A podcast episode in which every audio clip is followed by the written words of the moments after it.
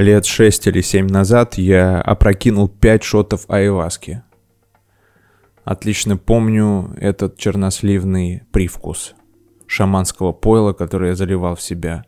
Надо было, кстати, три выпить, а я выпил пять. И нет, это не происходило в каком-то латиноамериканском клубе с жопастыми бразильянками, которые подбивали меня, подначивали выпить больше, чтобы вытрясти из меня побольше денег. Я сделал это вполне осознанно.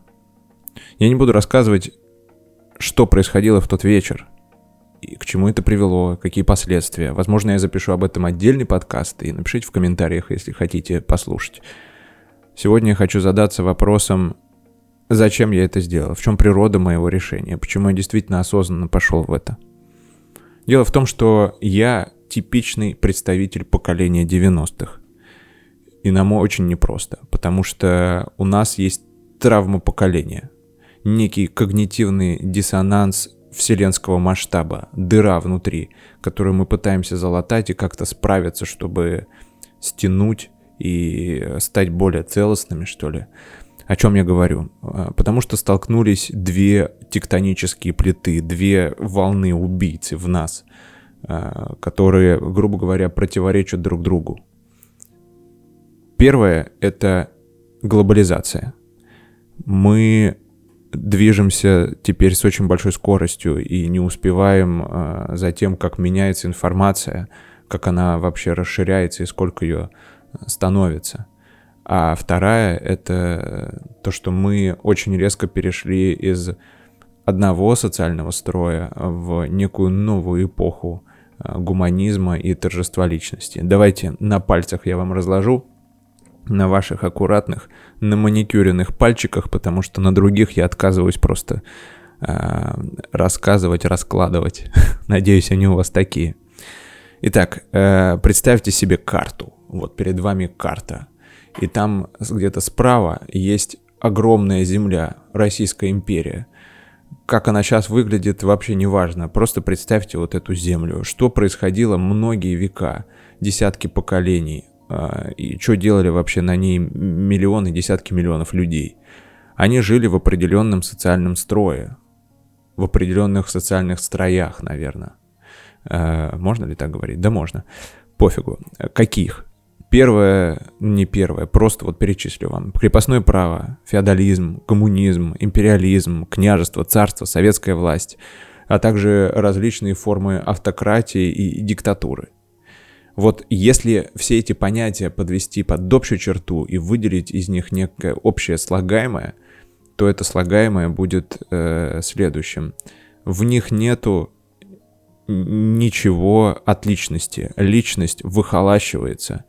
Есть кто-то сверху, либо группа людей, либо конкретный чел, который якобы знает, как правильно жить, куда все это двигать, как-то развиваться и управлять этими землями и умами людей – и на том все и стоит. Собственно, он спускает свои какие-то желания, мечты, намерения, прости господи, вниз, и дальше уже холопы, люди, челядь, э, приближенные шуты из комарохи пытаются это реализовать. К чему это привело? Десятки поколений, наши дедушки, бабушки, прабабушки и родители в том числе, ведь все не так давно закончилось. Да на самом деле даже не закончилось, а продолжается по сей день. Они жили вот в этом. И э, у меня есть гипотеза, что это чуть ли уже не генетическая история. А, а люди не умели, не, не умели и не умеют нести ответственность. То есть постоянно нужен какой-то указатель, какой-то род сверху, человек, говорящая глава, который знает, как жить, который э, знает, куда двигаться, и люди охотно смотрят в этот рот, что бы он ни говорил. Да, им иногда не нравится, но они все равно продолжают делать, потому что никакой альтернативы у них нет. Итак, первый take э, впоследствии того, что э, сотни лет, десятки поколений жили в подобном set setup е, сформировался вот такой mindset безответственности. То есть это отсутствие структуры в голове нести ответственность. Первое. А второе, то, что сейчас происходит, и откуда же сложилась травма, и а почему же образовался вот этот гэп. Это глобализация. То, что нам стал доступен интернет, Инстаграм, ТикТок, Ютуб, статьи, английский язык и все прочее. И мы теперь знаем что-то о людях, которые живут за тысячи километров от нас. Мы вообще теперь знаем, что они есть. И более того, мы перенимаем у них некие стремления, некие ценности и видим, что, оказывается, так можно жить. Что есть, оказывается, демократия, что есть гуманизм, что есть бирюзовые организации. Представляете, люди пытаются строить такие на равенстве, где учитываются мнения всех участников этой организации. И мы видим, что это интересно. То есть если раньше люди просто о таком даже не знали, вот есть некий вектор движения, и мы только туда идем, то сейчас, оказывается, я могу обратить внимание на себя, на свои желания, на свои чувства и ориентироваться на них. И, кстати, Лобковский на этом очень сильно круто сыграл, вот эта вот концепция «хочу и буду». Но, понимаете, вот этого достаточно, чтобы показать людям, что какому-то разумному эгоизму быть он имеет место в, нашей жизни, и действительно так можно принимать решения. Так вот, а почему же это травмирует? Давайте подведем черту. С одной стороны, мы не умеем нести ответственность, самостоятельно принимать решения, нам нужен кто-то сверху. А с другой стороны, из-за того, что информация постоянно обновляется и скорость обновления этой информации возрастает, те убеждения, которые работали у бабушек, у дедушек, у прабабушек, у дедушек и у мам-пап, они все, они уже невалидные, они уже вообще ни в какую в нас не влезают, потому что а, эти люди выросли в определенном э, строе коллективизма, и их убеждения и внутренняя система координат были настроены именно на коллективизм, и тогда личность чувствовала себя спокойно. Нам это уже не нравится, а как по-другому мы не знаем. И вот он возникает, этот невероятно глубокий гэп, вот эта дыра. Хочется жить самостоятельно, а как это делать, никто не знает. И вот этот вопрос, как же жить, мать его, порождает огромное количество проблем. Каких? Дорогие друзья и подруги, это уже четвертый выпуск подкаста «Психология цифровых аборигенов». Я вас с этим просто невозможно поздравляю, как будто бы сегодня день рождения. И так будет каждый раз. Дисциплинированно продолжаем двигаться вперед. Добро пожаловать в цитадель рационализма, легкого цинизма, пошлого юморка и всего того, чего вы так любите. Присаживайтесь поудобней, расправьте плечи. Даже если вы сидите на лице своего партнера, тем более это стоит сделать, но не забудьте передать ему наушник или включить аудиосистему погромче, чтобы вы вдвоем наслаждались этим. Я хочу начать с легкой душноты. Как знаете, как э, такая душнота, когда ты уже преть начинаешь, но форточку еще не открываешь, типа как в автобусе или в троллейбусе. Но совсем скоро мы приедем на нужную остановку и выйдем на Дворцовую и будем гулять. А, во-вторых, мне кажется, что вообще вот такие психообразовательные вставки — это очень важно, потому что современным людям и современным э, цифровым аборигенам не хватает вот этого психологического понятийного аппарата, не которые существуют в общем поле, типа границы, абьюз и созависимость, хотя это тоже важные понятия на которых ездят э, все в Инстаграме, но более широким его сделать. И э, в-третьих, еще вы еще свеженькие.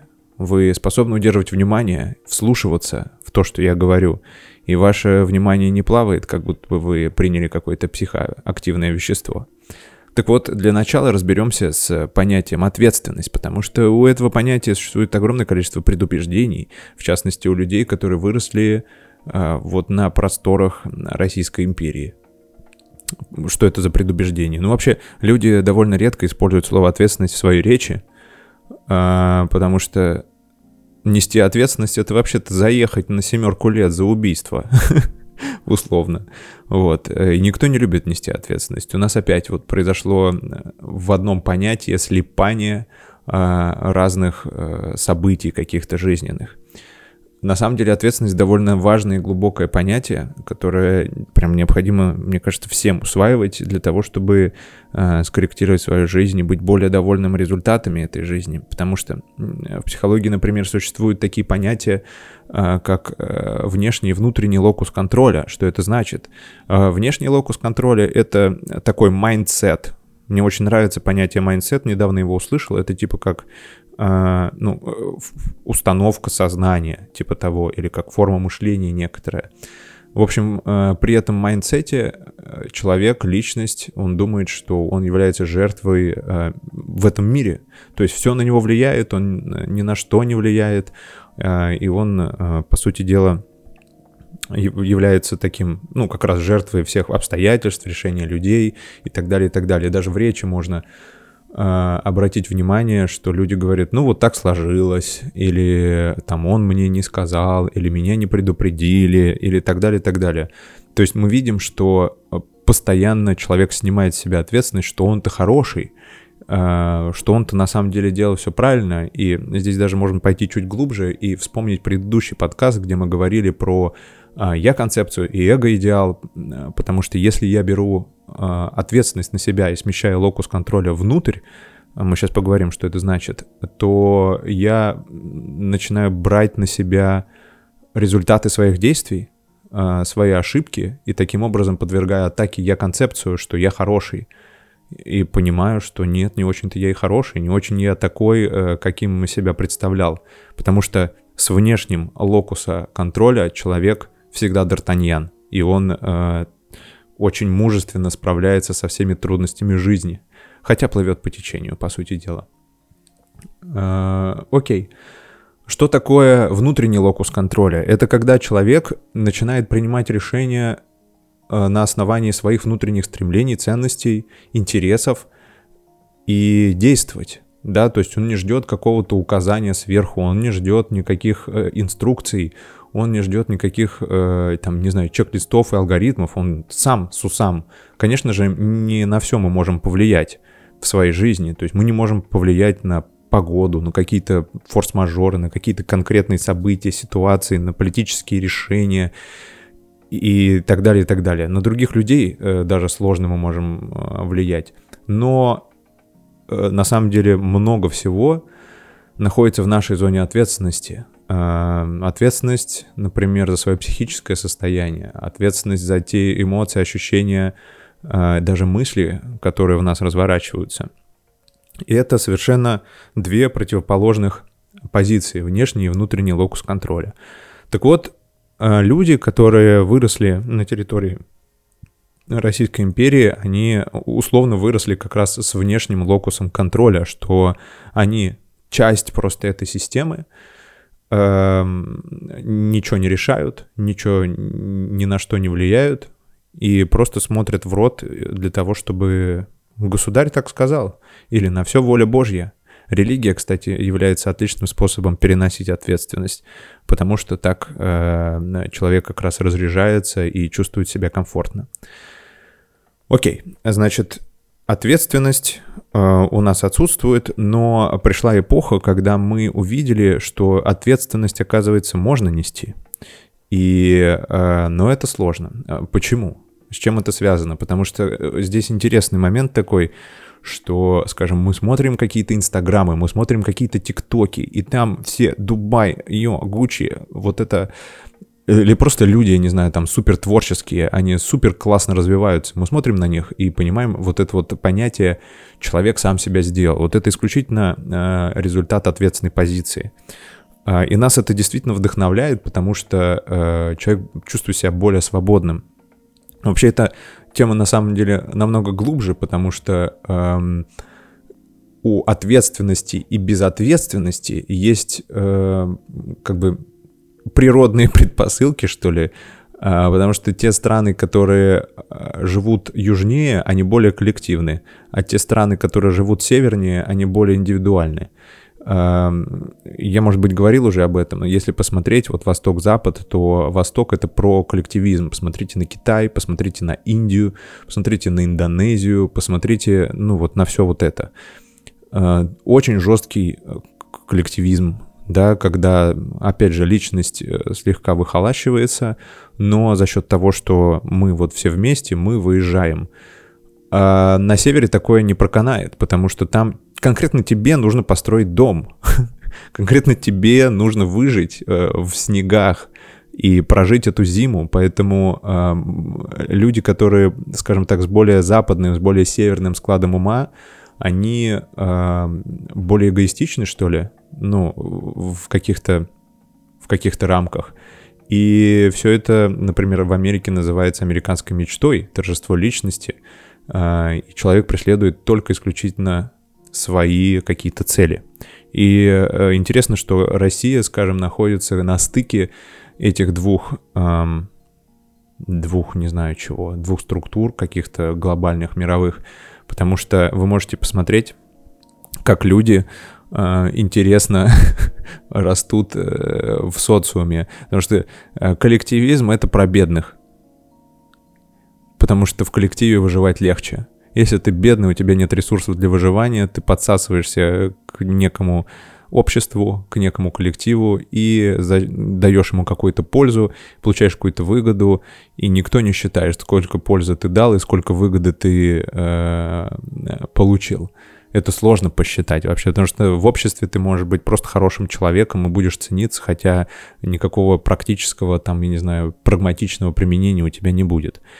Э, окей, Значит, коллективизм это для бедных, э, индивидуализм это для богатых. Интересно посмотреть. Вот когда люди, скажем, находятся на дне, там после института они выпустились, и что там происходит, давайте замутим какой-то проект, все подтягиваемся на энтузиазме, на идеи, все бесплатно, та-та-та. И вот какой-нибудь чувак, который собрал вокруг себя этих людей, начинает реализовывать какой-то проект, и, и что-то из этого получается, либо не получается. А, интересно, допустим, я вот живу на Бали, и тут те люди, а, кстати, спойлер, будет большой выпуск «Ментальные проблемы экспатов», в подкасте будем разбирать вообще все эти штуки. Я хотел дать офлайн лекцию, но Э, офлайн, наверное, тоже будет, но в форме подкаста точно будет. Поэтому подписывайтесь, э, те, кто живет не в России, мы будем это разбирать. Короче, на Бали как происходит? Вот человек приезжает, и он понимает, что, ну, допустим, ему возвращаться куда-то не очень хорошо. И в России, скажем, он имел какой-то набор скиллов, которые были там применимы, очень хорошо применимы, и он даже мог быть хорошим специалистом. Но когда он выехал за пределы России, не может там в офлайне или с какими-то реальными вещами взаимодействовать, сидеть офисом в менеджере, или он не может взять в распоряжение там десяток э, или сотню каких-то сотрудников просто потому, что он не может здесь работать, или здесь другой язык, или еще по каким-то другим причинам, то получается, что э, происходит кризис идентичности, и он э, должен поменять восприятие себя, мнение о себе, какую-то я концепцию свою перепрошить и понять, что э, здесь все по-другому. И э, что происходит дальше? Вот когда человек это понимает или отдаленно начинает это чувствовать, что он делает? Он э, идет в какие-то сообщества людей. Он пытается присосаться к каким-то существующим комьюнити, чтобы там чего-то добиться, чтобы там что-то как-то зацепиться, э, даже если навыков у него вообще нет. Ну, либо дальше идти, э, тренировать навыки, получать там, не знаю, новые профессии и дальше как-то реализовываться. Вот на Бали это очень видно, потому что девочек-коучей, которые э, ничего не умеют, огромное количество, и вот они чисто за счет того, чтобы собрать вокруг себя людей, что-то там, что-то там сделать, и как-то на этом заработать, ох, сколько всяких приемов придумано, невероятное количество. Так вот, э, значит, коллективизм для бедных, э, индивидуализм для богатых. Когда человек э, использовал коллектив, э, значит, накачанный энтузиазмом и идеей и вышел на какой-то новый социальный уровень, он становится недоступен. Все, посмотрите на э, чиновников всяких, посмотрите на людей, которые вообще зарабатывают нормальные деньги. Они прям эгоисты, индивидуалисты и им болт на все класть, потому что они научились обеспечивать себя, выполнять какие-то свои обязательства, э, держать в безопасности там свою семью, своих близких, и заебись. И до них, как бы, им этот коллективизм вообще не сдался. Максимум э, они могут там пойти, поговорить там о чарити или о каких-то совместных проектах, но это совершенно другой уровень коммуникации. В такой коммуникации люди преследуют индивидуальные цели и стремления. И если они совпадают, тогда это становится неким общим стремлением. И кажется, что это некое, некий коллектив. Но на самом деле в этом коллективе каждый преследует свои индивидуальные цели. В этом, наверное, сложность и в то же время большая возможность современным, там, я не знаю, HR-компаниям и вообще компаниям и бизнесам создавать крутые команды людей, которые, преследуя индивидуальные цели, сходятся в точке, где эти цели становятся общими и не возникает внутреннего конфликта системы, и тогда система начинает работать как эмерджентная и работает очень круто, нет никакого принуждения. А, это, это некая новая вообще парадигма взаимодействия людей, которая у нас сейчас только раскрывается. И над этим, кстати, много шуток, Э, что когда там резюме смотришь, например, то там один из стейков типа «дружный коллектив и печеньки», вот такое. и все над этим угорают, но на самом деле это реально важно, э, чтобы ты ходил на работу не просто для того, чтобы, ну, там, деньги зарабатывать или выполнять какую-то функцию, а э, работать для того, чтобы самореализовываться, то есть решать свои какие-то боли. Мы об этом говорили в прошлых подкастах, так что послушайте. Окей. Отвлекся немножко, но возвращаемся назад. Итак, э, люди не очень умеют нести ответственность, но с другой стороны э, накрывает новая волна как раз технологического прогресса и глобализации.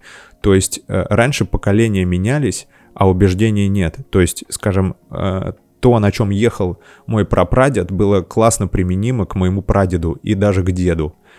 Некие вот эти коллективные убеждения и устои, внутренняя система координат. Сейчас же то, что мне говорит бабушка, или то, что мне говорит мама, или то, что я буду говорить своим детям, э, это вообще не актуально, потому что раньше цикл смены убеждений составлял там, не знаю, типа 200 лет, потом 100 лет, а сейчас 20, э, может быть, 10 лет. То есть даже сейчас в ходе одной жизни человек должен быть гибким и менять свои убеждения для того, чтобы подстраиваться под движение всего социума и всего человечества. И мы видим это, что вот как, например, в пандемию как раз гуманизм восторжествовал, а в России, кстати, нет. Вы можете это заметить. Но интересные, кстати, вот тут последствия. А, опять небольшой оф-топ, ну, сори. А, вот прикиньте, есть э, гуманизм, э, торжество личности. И из-за торжества личности ФРС напечатали денег э, для того, чтобы раздать людям, чтобы люди сидели дома, не ходили на работу и могли себя обеспечивать. Экономика очень сильно раздулась. В России ничего такого не делали. Просто сказали, просто сидите дома, никаких денег, хер вам не умрете. Э, что происходило? Там торжество личности, преследуем, э, значит, цели личности, чтобы ей было комфортно, а в России мы преследуем некие коллективные цели, жертвуя личностью. И что произошло? В итоге сейчас э, банковский кризис лютейший, и непонятно, что вообще с этой дыркой в бюджете делать, как крутить инфляцию, как что делать с безработицей, с уровнем потребления и так далее. То есть это вызвало огромное количество проблем. А в России как бы ну, нет такой проблемы. Просто санкции сверху ударили, и люди с этим справляются, э, но совершенно другой уровень проблем. То есть, как правильно, мы всегда смотрим на дистанции, потому что мне нравится думать, что подобные решения в неких социальных структурах э, это типа, это и есть эволюция. То есть, э, несмотря на то, что превозносить личность для каждого отдельного взятого человека выгодно и круто, но в глобальном плане мы приходим к тому, что мы получаем последствия, и общество всецело погружается на некое дно, где всем становится плохо. А, поэтому здесь как раз необходимо находить некий баланс между индивидуализмом и коллективизмом, и мне кажется, это задача на ближайшие э, сто лет как это сделать. Именно каждому отдельному индивиду, какие необходимо сформировать убеждения, набор убеждений для того, чтобы они были универсальны, глобальны и работали по всему миру безотказно и помогали людям э, взаимодействовать очень качественно и продуктивно и быстро. Окей. Второй, э, значит, поворот э, не туда. Возвращаемся э, к, нашим, к нашей теме. Так вот, из-за того, что сошлись вот эти две волны, глобализация и отсутствие умения нести ответственность, люди пришли в точку, вот конкретно я на своем опыте это проживал. То есть меня не устраивает, как живет общество. Я отлично помню эти ощущения, эти мысли. Я читал какие-то книжки, смотрел какие-то фильмы, слушал тоже какие-то подкасты. А, то есть и, и это вот прям, понимаете, такое время, когда только-только появился интернет, а, только-только там диалапы какие-то прошли. Еще у меня была энциклопедия Аванта Плюс, в которой я что-то читал там. И книжки, огромная библиотека у меня была, и до сих пор остается дома у родителей. Не все книжки я читал, но какие-то отдельные, типа там Дейла Карнеги, я реально перелистывал и пришел как раз к выводу, что меня не устраивает, как живет общество, а как жить я не знаю. И как раз я пришел к идее, а как мне жить. И вот, это, вот этот вопрос, как мне жить, он дальше распался просто на кучу других очень глубоких экзистенциальных вопросов, типа «А кто я?», для чего я создан, какое мое предназначение, в чем смысл жизни, а, есть ли в этом во всем разумный замысел. Ну, то есть они как бы переплетаются друг с другом и э, требуют внутри какого-то ответа. И именно вот это вот стремление понять, кто я, для чего я создан, какой смысл жизни и какое у меня предназначение, привели меня к тому, чтобы бахнуть пять стопорей айваски. И на самом деле таких людей огромное количество. В своей психотерапевтической практике э, постоянно с этим встречаюсь. И, в частности, проживая на Бали, где э, мистическое, магическое мышление имеет концентрацию прям, знаете, огромную концентрацию, прям вот как спирт, короче говоря, вот такое. Э, за всем этим что стоит? Зачем люди едут каким-то монахом? Зачем люди едут каким-то шаманом? В Перу тоже пить айваску или едят грибы а, для того, чтобы соединиться с некой природной мудростью, или идут в некие а, концепции верования. Все правильно, для того, чтобы найти ответы на эти вопросы. И сегодня мы с вами разберем парочку интересных э, тейков, которые я нашел, и для того, чтобы развеять мифы. Но перед этим э, еще пару слов про ответственность. Почему же ее сложно нести и почему люди так э, даже, не знаю, может быть, они слышали про что-то про локус контроля, но тем не менее вот этот поиск способа перенести ответственность, он просто пробивает стены. А потому что ответственность это вообще тяжело. То есть ответственность это значит, что я должен принимать решения на основании своих ценностей, интересов, на основании своих стремлений, на основании своих амбиций. Принимать решения и совершать какие-то действия. Но э, если я делаю это абсолютно самостоятельно, то с чем я встречаюсь? Я встречаюсь с неопределенностью. То есть мне никто не говорит, что будет хорошо. Мне никто не говорит, что делать вот так вот надо. Э, так хорошо делать, а вот так делать плохо все эти системы координат, они размываются, потому что я понимаю, что это чьи-то, или, ну, не я, а человек вообще понимает, что это чьи-то субъективные суждения, которые, возможно, вообще ничего, никакого отношения к конкретной его жизни э, не имеют.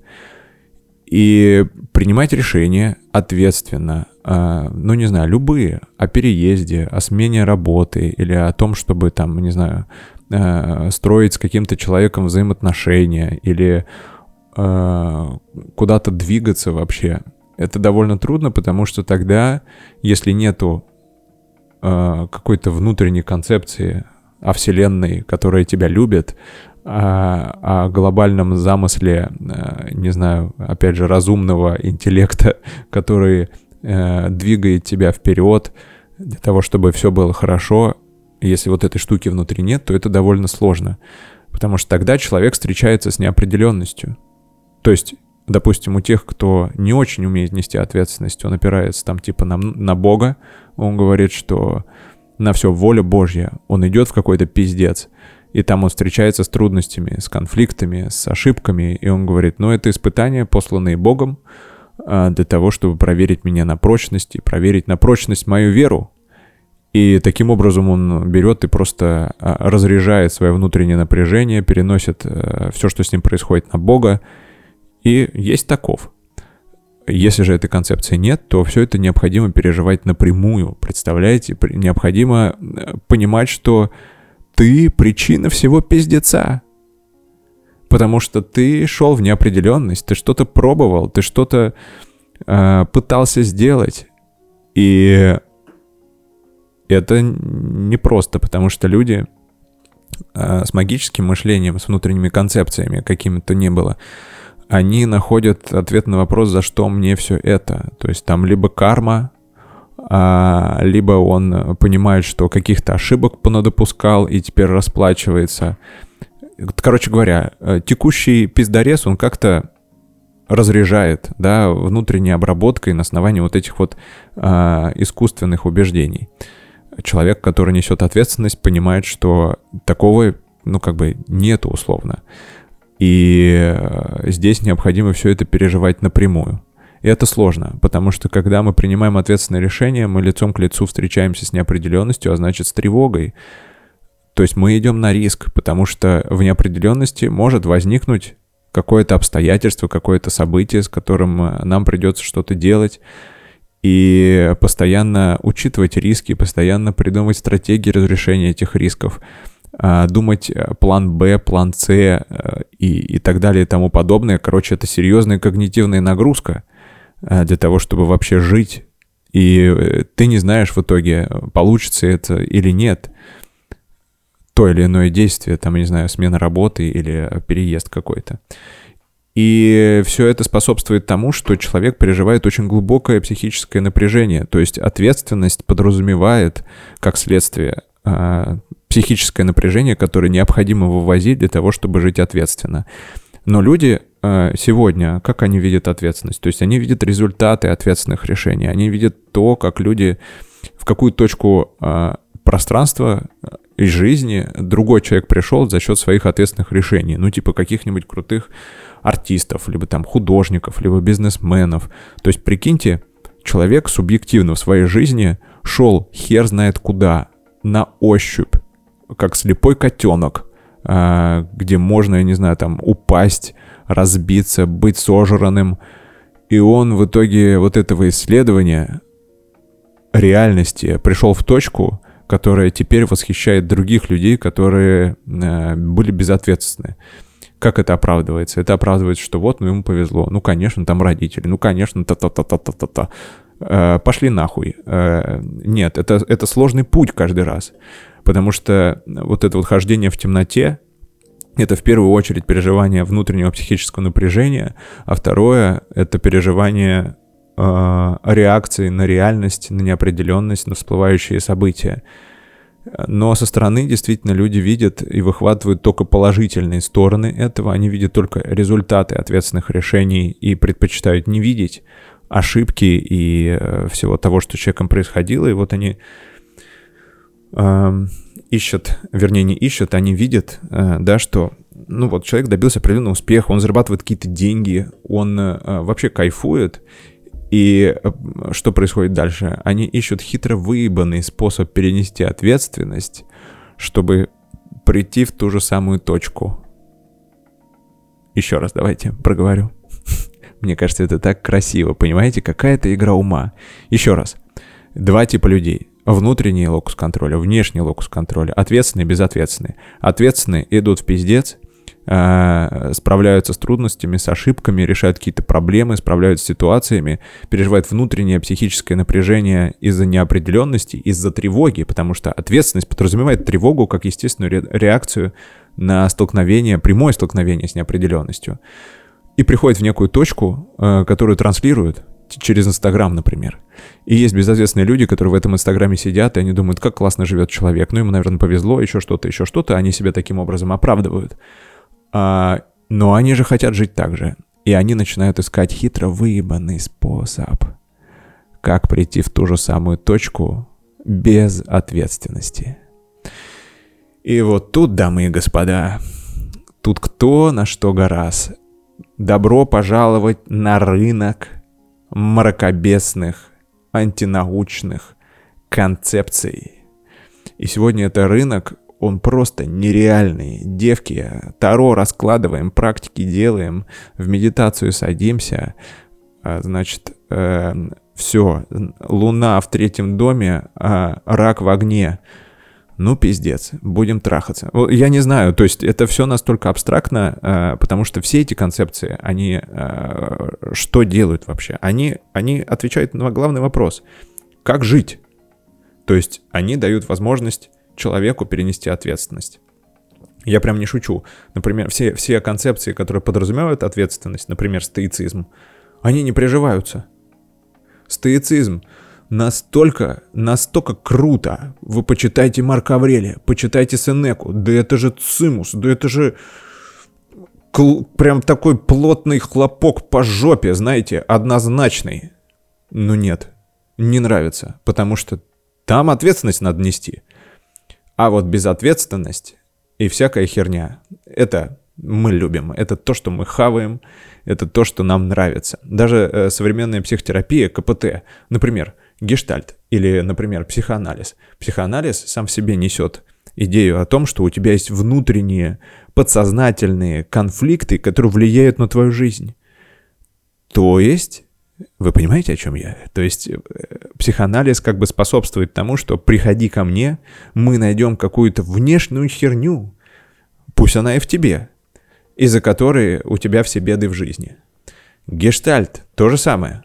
А, сам гештальт – то есть это какой-то цикл во мне существует, который требует завершения, чтобы я пришел, блядь, к целостности.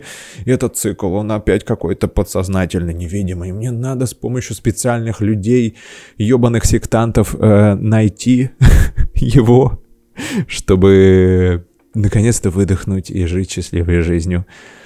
Ребят, так не работает. А КПТ, допустим, э, оно о чем говорит? Оно говорит, йоу, ты несешь прямую ответственность за свои состояния, за свои эмоции, за свои мысли и ощущения, потому что ты, мать его, венец эволюции, и у тебя есть самосознание. Ну-ка, раздуплись, расчехлись, собрал себя в руки, э, прокачал рефлексию и давай в поведенческие эксперименты, в экспозицию менять свои нейронные структуры.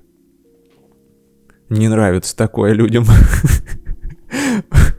Ладно, но э, сделаем так, чтобы понравилось. Это такое агрессивное КПТ, агрессивная ответственность. Короче, э, вот, значит, такие условия привели к тому, что... Э, то есть у людей есть потребность в том, чтобы ответственность переносить. И, естественно, есть спрос, есть предложение, потому что рыночек это решает. И сегодня, дорогие друзья, я хочу...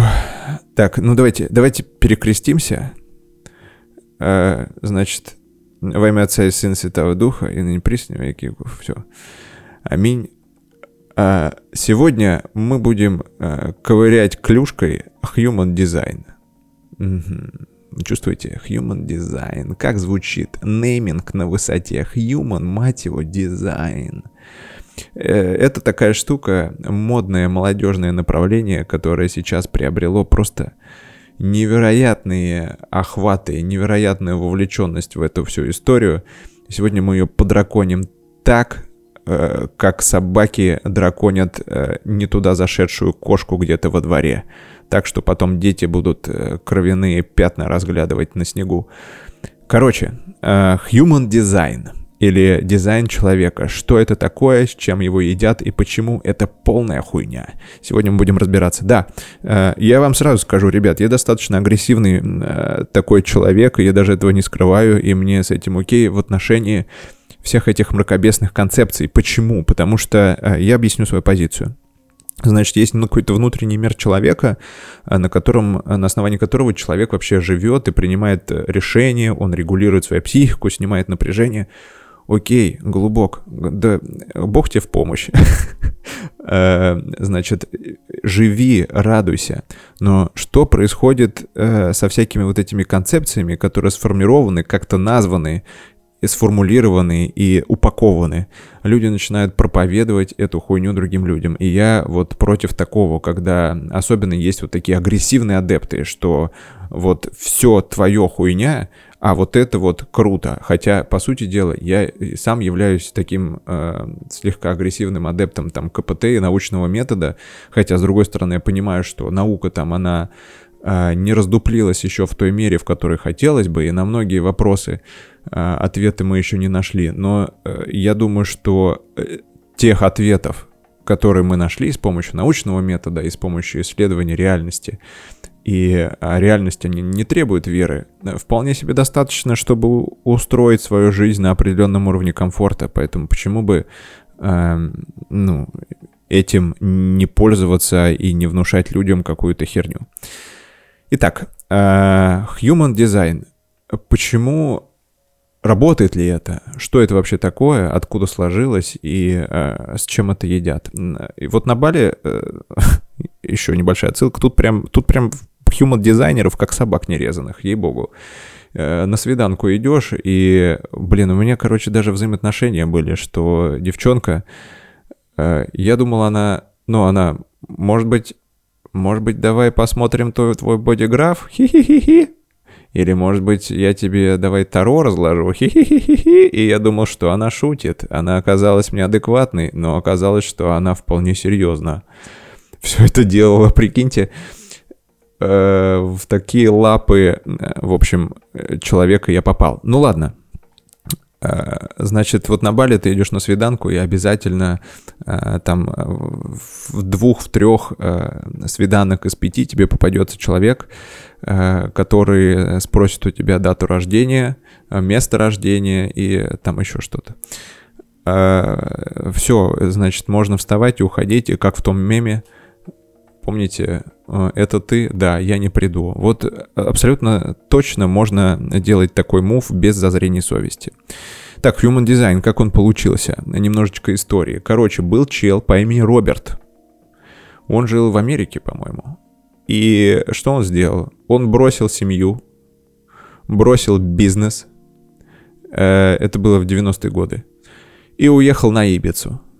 Там этот чувак обожрался кислоты и потом неделю сидел голый на каком-то дереве, и ему какой-то голос, значит, транслировал систему human дизайна. Это первое. То есть, ебаный наркоман что-то придумал, и теперь люди э, используют это для того, чтобы принимать решения в своей жизни, для того, чтобы складывать восприятие себя, для того, чтобы формировать собственную идентичность. Э, вы чувствуете, насколько важно, насколько нужно людям переносить ответственность? Даже э, вот на такую херню они готовы переносить это. Окей. Э, ему дали имя, естественно, в голос. Голос ему вещал, он дал имя. Ты теперь Ра-Уруху. Э, кстати, ваш покорный слуга, то есть я, э, проживал свой дизайн еще до того, как это стало мейнстримом. Реально, очень давно. Ну, ну прям очень давно, потому что как раз вот это вот стремление понять, кто я, что я, э, заставило меня изучить вообще все, что только было доступно, все, до чего я смог дотянуться. И вот Human Design, я не знаю, я проживал довольно долго его, может быть, год, полтора, два. Я проектор 3.5, и я прям помню свои вот эти ворота, каналы, реально, я, у меня прям все расшифровано, просто люто было. Короче, самое, самое мракобесное мне показалось в тот момент. Ладно, я, я вернусь к этому, э, когда будем говорить как раз про бодиграфы. Так вот, значит, Рауруху получил вот это знание, и он, значит, его начал транслировать и проповедовать. У него там, понятно, есть интервью, но все это выглядит как охеренно крутая, как крутой проект маркетинговый. Почему? Потому что, э, во-первых, там есть бесплатный продукт, потому что э, вы можете посмотреть свой дизайн бесплатно, получить этот бодиграф. Э, во-вторых, э, значит, есть какая-то система обучения. А, в-третьих, э, они постоянно говорят о том, что это некий научный метод, построенный на чем? На, построенный на чем? Во-первых, вот это вот выражение «древние знания». Вот я у кого не слышу, там, хиромантия — это древние знания, астрология — это древнее знание. И что? Ну, это аргумент, что ли? древние знания. Наши предки знали, как жить, а мы вот и все забыли, не по веды те же самые. Вот это вот тейк древние знания, значит, э, обратите на него внимание. Если что-то является древним знанием, скорее всего, вас наебывают. Окей. Идем дальше. Значит, э, древние знания. Что еще туда э, включено? Астрология, конечно же. Астрология, куда без нее, потому что, ну, рынок астрологии огромный, его нужно привлекать. Кабала. Это что за покемон? Кабала, ребята. Ну, то есть, э, это э, учение, мистическое учение евреев. Тора и Кабала у них есть. Вот Кабала — это... Окей. Э, дальше. Все вот эти бодиграфы сами, и там есть такое число, 64, они взяли из китайской системы Идзинь. Идзинь — это, это типа, ну, как некая философская концепция, она появилась там, не помню, ну типа тысяча лет до нашей эры, может меньше. И она предназначалась для того, чтобы гадать. Там, там вот эта вот система гексограмм, э, изначально все было нарисовано как раз в, в, в Идзинь. Вот. А потом уже, собственно, это все переместилось в конфуцианство. Кан, в, кан, вот в каноническое. Вот. Эм, Интересно, правда? Значит, что еще? Э, значит, э, есть у нас в Human дизайне. Йоговская семичакровая система. Ну, видите, что здесь как бы нету ничего неизвестного. Ну вот и Цзинь более-менее неизвестный. Но в целом, то есть они весь хайп, короче говоря, собрали. А также физика, генетика, Физика причем, знаете, какая? Естественно, квантовая. Дорогие друзья, ну куда? Ну а что? Сегодня без квантовой физики. Э, значит, химия, биология, генетика, астрономия. И все это завязано, значит, в одном супе с эзотерическими вот этими всеми, всеми мистическими учениями. О, господи, добавьте туда еще э, подписку на Spotify, я считаю, вот, э, и на Netflix. И все. И, ну, через Яндекс Плюс продавайте. Такой комплект боевой просто. Это потрясающе. Это просто, ну, то есть все в одном салате. Это отличный Яндекс Плюс. Вот вам, э, собственно, гениальная бизнес-идея. Продавайте подписку на всю херню, по, по семейному пакету. Доступ и матери, и бабушке, и сыну. Все, значит, э, через квантовую э, физику познаем йоговскую семичакровую систему. Окей. Чувствуете? Вот я пытаюсь разложить то, как оно есть. Итак, у нас первое, значит, Рауруху, наркоман на дереве, 7 дней голос вещал. Что он ему вещал? Он ему вещал знания из йоги, Э, значит, астрологии, кабалы, э, идзинь, генетики, физики, химии, квантовой физики. Там есть такой тейк, я вообще, э, я не помню, где ты его прочитал, что как, как типа, астрология реально влияет. Нейтрино, блять, я не могу просто это, это называется софистика, когда мы просто, у нас есть некое предположение, и мы реальность, ну, сука, как э, жена после 50-летнего брака стягивает с мужа одеяло. Вот так вот мы стягиваем все, э, значит, реальные какие-то факты к своей некой гипотезе, к своей некой концепции. Короче, там есть такой тейк, что нейтрино, который вылетает от других планет, оно влияет на э, молекула ДНК на какой-то там, на какую-нибудь аминокислоту или, ну, вот на что-то. Вот. Что, ну, чтобы вы понимали, это, я даже не знаю, вероятность такого, она настолько маленькая.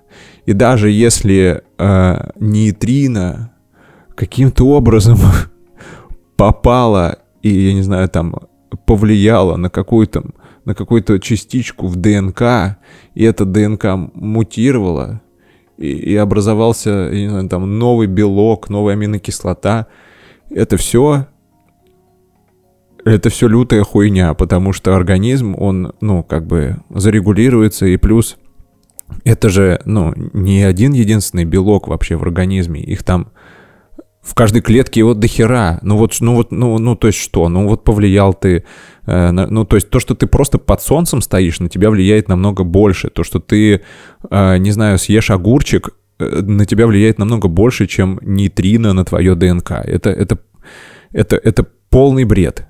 Короче, вот.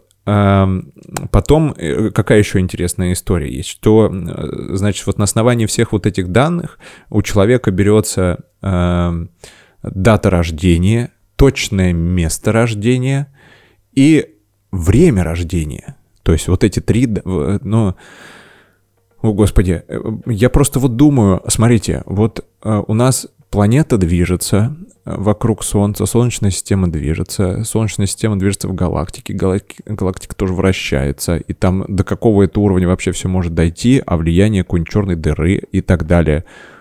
Но оно учитывается, ну то есть так в глобальном плане, или нет? Ну, мне кажется, нет. Я уверен, что нет. Но ребята, тем не менее, учитывают и говорят, что это абсолютно научный метод. Там вот, то есть вообще вот эта пропаганда, вернее не пропаганда, вот это вот постоянное использование, что наука, наука, наука, еще раз, это э, э тейк о том, что вас где-то наебывают. Если это научный метод, предоставьте, пожалуйста, исследование. По human дизайну ни одного исследования нет. Ни одного исследования нет. Ничего подобного. Окей. Значит, что дальше происходит? Вот мы, э, значит, пришли на свидание, нас невероятная воздушная женщина по имени... Как бы ее зовут-то? По имени Лиана. Она спрашивает, послушай, послушай, а какой у тебя вот дата рождения? Какая у тебя? Вот давай, давай, просто посмотрим. Давай просто мы посмотрим. Хе-хе-хе. И ты говоришь, ну какая же ты дура, ну на, держи. И что она получает? Она, в общем, думает, что она получает, э, значит, знание о характере человека, способностях, э, здоровье, потенциалах, э, которые в нем якобы заложены. То есть, по сути дела, вот этот бодиграф — он, э, вбивая вот эти данные, ты получаешь инструкцию к своей судьбе. Кто ты, что ты, зачем ты. И вот я помню, я когда э, получил свой бодиграф, где у меня написано проектор 3.5, э, там основное, основная вот эта стратегия проектора, там есть несколько их, манифестор, э, проектор, кто еще там, генератор, э, манифестирующий генератор. Не знаю, я всем говорю, что я парогенератор. Манифестирующий парогенератор. Запариваюсь по любой херне. Вот, э, собственно, в чем суть? Что основная стратегия проектора — это получать, мать его, приглашение. То есть, э, иными словами, я ничего не могу сам делать. Я не должен ничего сам делать. Ничего не придумывай, не начинай никакие проекты, никаких инициатив. Сиди просто, проявляйся в мире и жди просто перед людьми и жди, пока тебя пригласят. Вот такая стратегия. А я, а я помню, я еще тогда сидел без денег и такой думаю, да, блядь, когда? Алло, кто-нибудь, пригласите куда-нибудь. Но не чтобы плюшки курить, а куда-нибудь в нормальное место, где зарабатываются деньги и становятся успешными. Можно мне туда пригласить? Ну, короче, ничего подобного не происходило. И, э, но, тем не менее, я думаю, ну ладно, ладно, я буду жить, э, ждать приглашения. И вот меня приглашали. Я помню, когда первый начал замечать вот эти тейки, что меня приглашают, я такой, о господи, дизайн работает, меня приглашают, там все получается. И еще я к этому стянул интересные факты, что все, что действительно я начинал сам, оно все привело к ошибкам и к неудачам. О, боже мой. Так, э, Ладно, э, э, как это все в итоге работает? Во-первых, э, в Human Design состоит, значит, там имеется 64 тысячи вот этих бодиграфов. То есть вот прикиньте, 8 миллиардов людей, а по сути дела бодиграфов всего 64 тысячи. То есть вот этих вот видов людей 64 тысячи. Самое, что меня эм, бесит, что любая вот эта вот э, концепция, которая якобы дает предназначение, или она говорит, кто ты, э, она к чему приводит? Она приводит к тому, что э, у нас нет свободы воли, то есть что мы детерминированы. Ну, понимаете? То есть вот если, пред, предположим, все, значит, 8 миллиардов людей возьмут свои бодиграфы, распечатают их и начнут жить по ним каждый день по этим инструкциям. И вот действовать так, как там написано. То есть это говорит о том, что ну, к чем, какая конечная цель? Получается, что всех, все люди запрограммированы, все должны жить, и тогда будет всем хорошо. То есть мы изначально ну, не, не являемся свободными, у нас отсутствует свобода воли. Все, что у нас есть высшие когнитивные функции, это все полная херня. Ты просто, как Лаплас говорил, э, значит, если бы Вселенная была бильярдным столом, и я бы знал, э, значит, там вес и, и точные вообще параметры всех элементов бильярдного стола, стола там кия, шаров и, и так далее, э, и точно там силу удара кия, то я бы смог с большой точностью эм, предсказать, где после удара окажется каждый шар. Но Вселенная, блин, это не... Э, она похожа, я понимаю, что есть в этом на самом деле доля детерминации, что, возможно, то, что нас формирует, и все причинно-следственные связи, и то, что мы, э, чем мы являемся в данной точке э, пространства, действительно можно как бы отследить, что вот это вот такая вот причинно-следственная связь, которая нас в это привела, и что действительно мы детерминированы. Но я не знаю, какой должен быть компьютер э, и какой, какие, какие объемы данных вообще нужно собрать со всей Вселенной, чтобы э, ответить и, и начать предсказывать судьбы людей, вот там, я не знаю, с, какой с какой-то вообще вероятностью, точностью. То есть это невероятные вообще мощи, которые э, в книгах фантастов только были. Вот. Поэтому есть такая концепция, да, что мы изначально детерминированы, но все-таки э, меня греет та мысль, что э, само наличие знания, то есть, скажем, например, я э, не знал о том, что такое human design, и не знал о том, какая у меня стратегия изначальная. А потом в какой-то момент я взял и узнал. И само знание дает мне возможность действовать, э, использовать противоположную стратегию.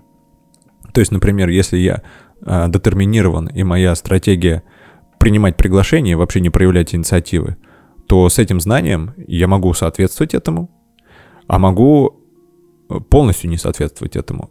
И здесь, ну, то есть у меня появляется выбор, у меня появляется некая свобода воли. Чем больше мы знаем, тем больше у нас свободы э, действий и, и так далее. Ну, короче, конечная точка и цель human дизайна, она противопори... противоречит тому, что а, люди имеют свободу воли. Поэтому вот human дизайнеры, а, вам как такое?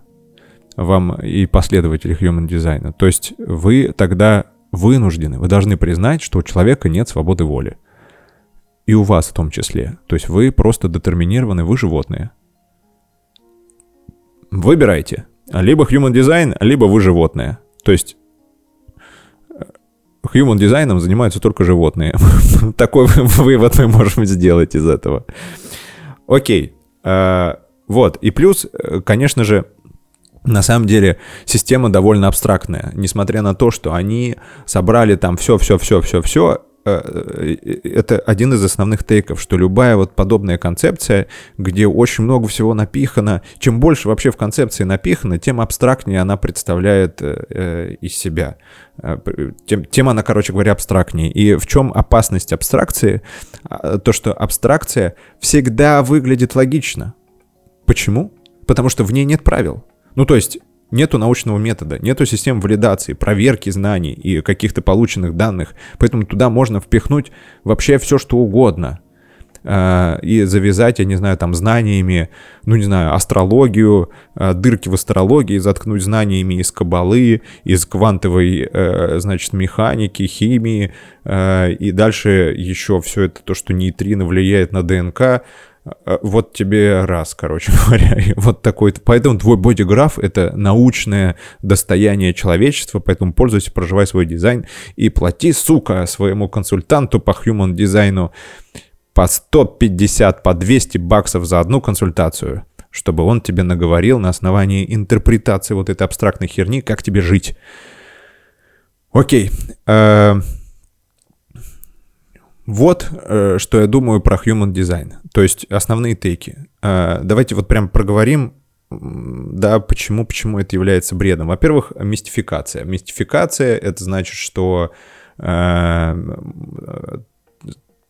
короче говоря, в этом есть некий трансцендентный вкус. Таинственный голос продиктовал мистеру Роберту новейшую систему, которая, блядь, не новейшая, она является просто слиянием э, кучи всего, винегретом. Второе. Э, значит, вот это вот постоянная софистика и стягивание, да, э, когда вот научный метод и вообще использование всяких вот этих вот э, слов, терминов. Даже исследования такое проводили, что если просто абстрактными научными терминами разговаривать, человек думает, что это достоверно, потому что он это где-то слышал, он знает, что это из науки, а что это значит, он понятия не имеет. Но он начинает этому доверять. Э, и вот оперирование вот этими псевдонаучными знаниями и терминами, оно вызывает некое доверие. Uh, да, кстати, еще, значит, обязательно апокалипсис есть, вот, потому что все последователи human дизайна, они ждут нового вида человека, um, рейв человека. В 2027 году рейв человек родится и всех нас спасет, дорогие друзья. Окей, Эм, значит, дальше э, что происходит? Дальше происходит э, постоянно эм, поглаживание внутри концепции. Человек внутри концепции, когда он проживает свой дизайн, там все его э, отсутствие навыков, отсутствие знаний, отсутствие форм адаптации или каких-то других приколов, его импульсивность, экспрессивность, эмоциональность, либо наоборот, это все поощряется. Это все классно. Это все делает тебя уникальным. Это все соответствует твоему дизайну. Ты тот, кто есть, и человек э, на этом выстраивает восприятие себя, что вся херня, в которой во мне есть, это окей. И с этим ничего не надо делать, потому что так заложено. Я же детерминированная штука. Вот, что, ну, вот это во мне есть, это есть в бодиграфии, значит, надо, ну, просто вот такой вот я. И ничего с этим не делаешь.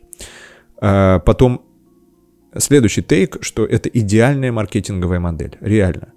А, то есть есть дизайн, есть бесплатный, значит, Tripwire, получи этот бодиграф, а что этот бодиграф знает, значит, ну, ты либо в приложении, в Apple Store ты можешь скачать приложение, заплатить там сколько-то баксов, и тебе дадут расшифровку твоего бодиграфа, представляете? А, почему же ты не зарабатываешь очень много денег? 10 долларов заплати, и дадут тебе инструкцию к этому. Вот. Эм, окей, и следующее это то, что э, концепция достаточно жесткая. То есть она прям, она в себя очень сильно вовлекает, что люди, они прям становятся такими последовательными, последователями, проповедниками human дизайна и преследуют только, и живут только относительно этой истории. Эм, и все, все остальное интерпретируют через систему human дизайна и постоянно говорят о том, что human дизайн работает, и вообще это э, супер классно. Э, давайте тогда поговорим, почему human дизайн работает. А работает он почему? почему? Потому что есть эффект Барнума, во-первых. Что такое эффект Барнума? У меня произошла реальная история. Я э, как-то разговаривал э, с девочкой, то ли астрологом, то ли тарологом, вообще не суть, короче говоря, с кем. И мы как раз вот эту дискуссию вели. Я вот, если со мной такие начинают разговаривать, э, у меня всегда выбор есть. То ли разъебать ее, чтобы начала сомневаться в собственной адекватности, то ли выебать. Вот. Но я, короче, в этом случае э, разъебывал. Что, к чему мы пришли? Мы как раз пошла тема вот в эту историю, то есть почему там э, такие концепции не работают. И я говорю, ну вот эффект Барнума. Она говорит, что это такое? Я говорю, ну это когда есть некие общие утверждения, общие какие-то фразы, довольно абстрактные, и люди склонны видеть в этих фразах себя.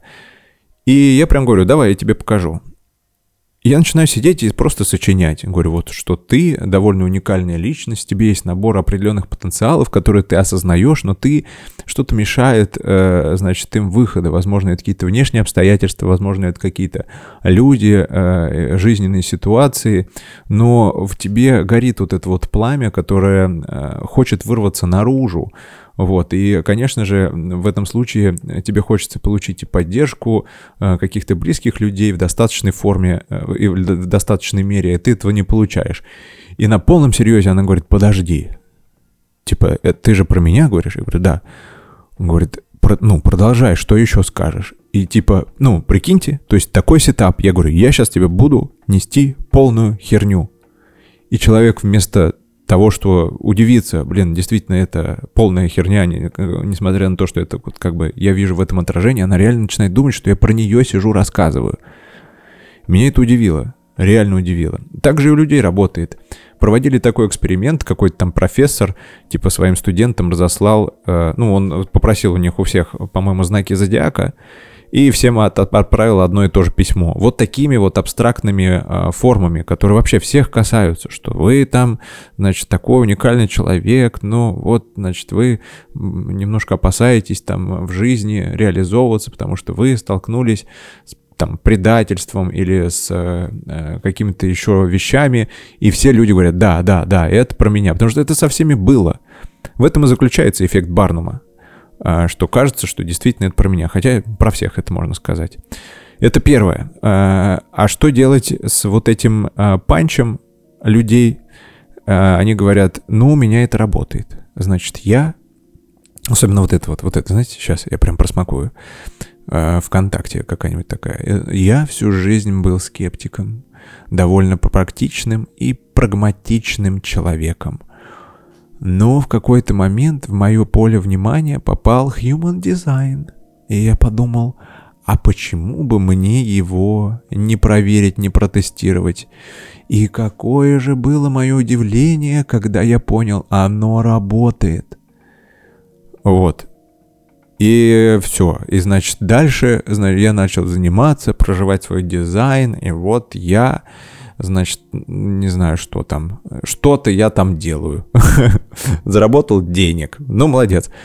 Э, и это все производит впечатление как раз, э, да, что вот вроде бы скептик, а у него э, сработало. Так почему же оно работает? Дело в том, что когда вы получаете некий новый, некую новую базу, понятийный аппарат, будь то human design, будь то с его, значит, воротами, открытыми, закрытыми там э, каналами или воротами, и там с, со стратегиями сложными я, вот этими всеми манифесторами и проекторами. Это, некое, это некий понятийный аппарат, которого вы начинаете использовать для того, чтобы интерпретировать события, которые с вами в жизни происходят. И у вас получается это интерпретировать, потому что концепция сама абстракция — а в ней нет правил, поэтому все выглядит логично. То же самое с каким-нибудь Зеландом, скажем. Э, там тот же самый понятийный аппарат. Маятники, значит, избыточные потенциалы, и все в этом духе. И вы начинаете свою реальность через вот этот словарь трактовать и понимаете, что, о, и Зеланд работает. То же самое в йоге, то же самое э, в, в, везде, в какой-нибудь там, не знаю, где еще, э, какие еще есть, в астрологии, господи. Вот, э, то есть вам просто дается некий набор вот этих вот понятий, которые вы начинаете использовать при обработке вашей жизни, при обработке себя, понимаете, что это применимо, это работает, и думаете, что у вас это работает. В чем ошибка? Ошибка в том, что вы пользуетесь... Я понимаю, на самом деле, что наука, э, она в ней тоже все названо, да, то есть мы, мы же не берем слова с земли, что они реально существовали, мы их взяли и начали использовать. Нет, мы их придумали.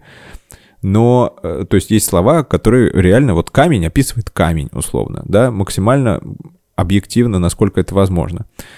Э, окей, и в чем сущность-то, в чем, в чем проблема? Проблема в том, что если мы все-таки руководствуемся клиническим мышлением, клиническим mindset ом, ну, понятно, что это не всем дано, но хотя бы таким более реалистичным, более объективным, пользуемся объективными данными для того, чтобы обрабатывать себя и э, реальность, мир вообще людей, то мы получаем результат. Да, он нас всегда, не всегда устраивает, да, он бывает ужасный, да, иногда необходимо выбирать между полной пиздой и просто плохо, вот.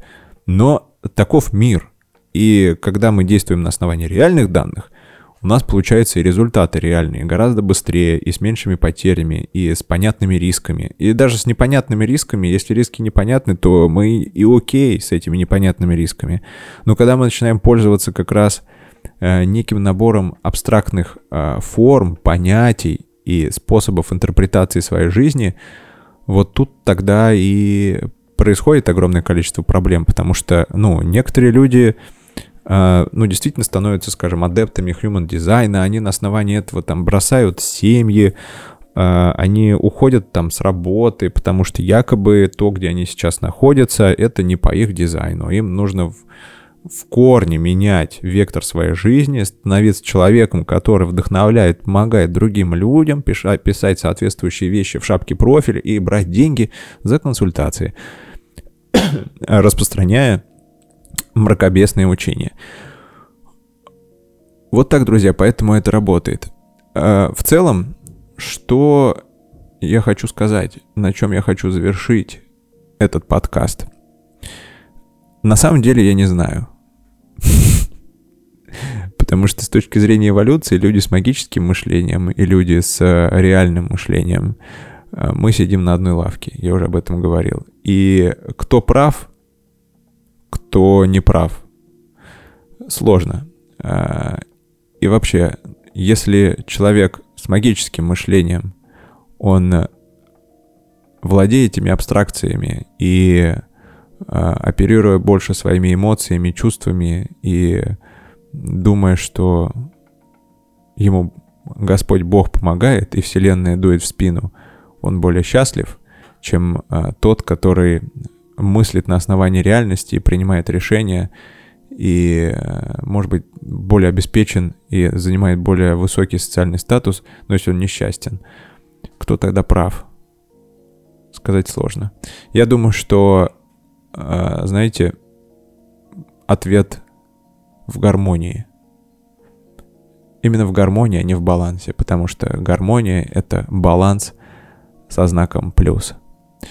Я желаю вам гармонии, друзья. Увидимся, услышимся через пару недель в подкасте «Психология цифровых аборигенов».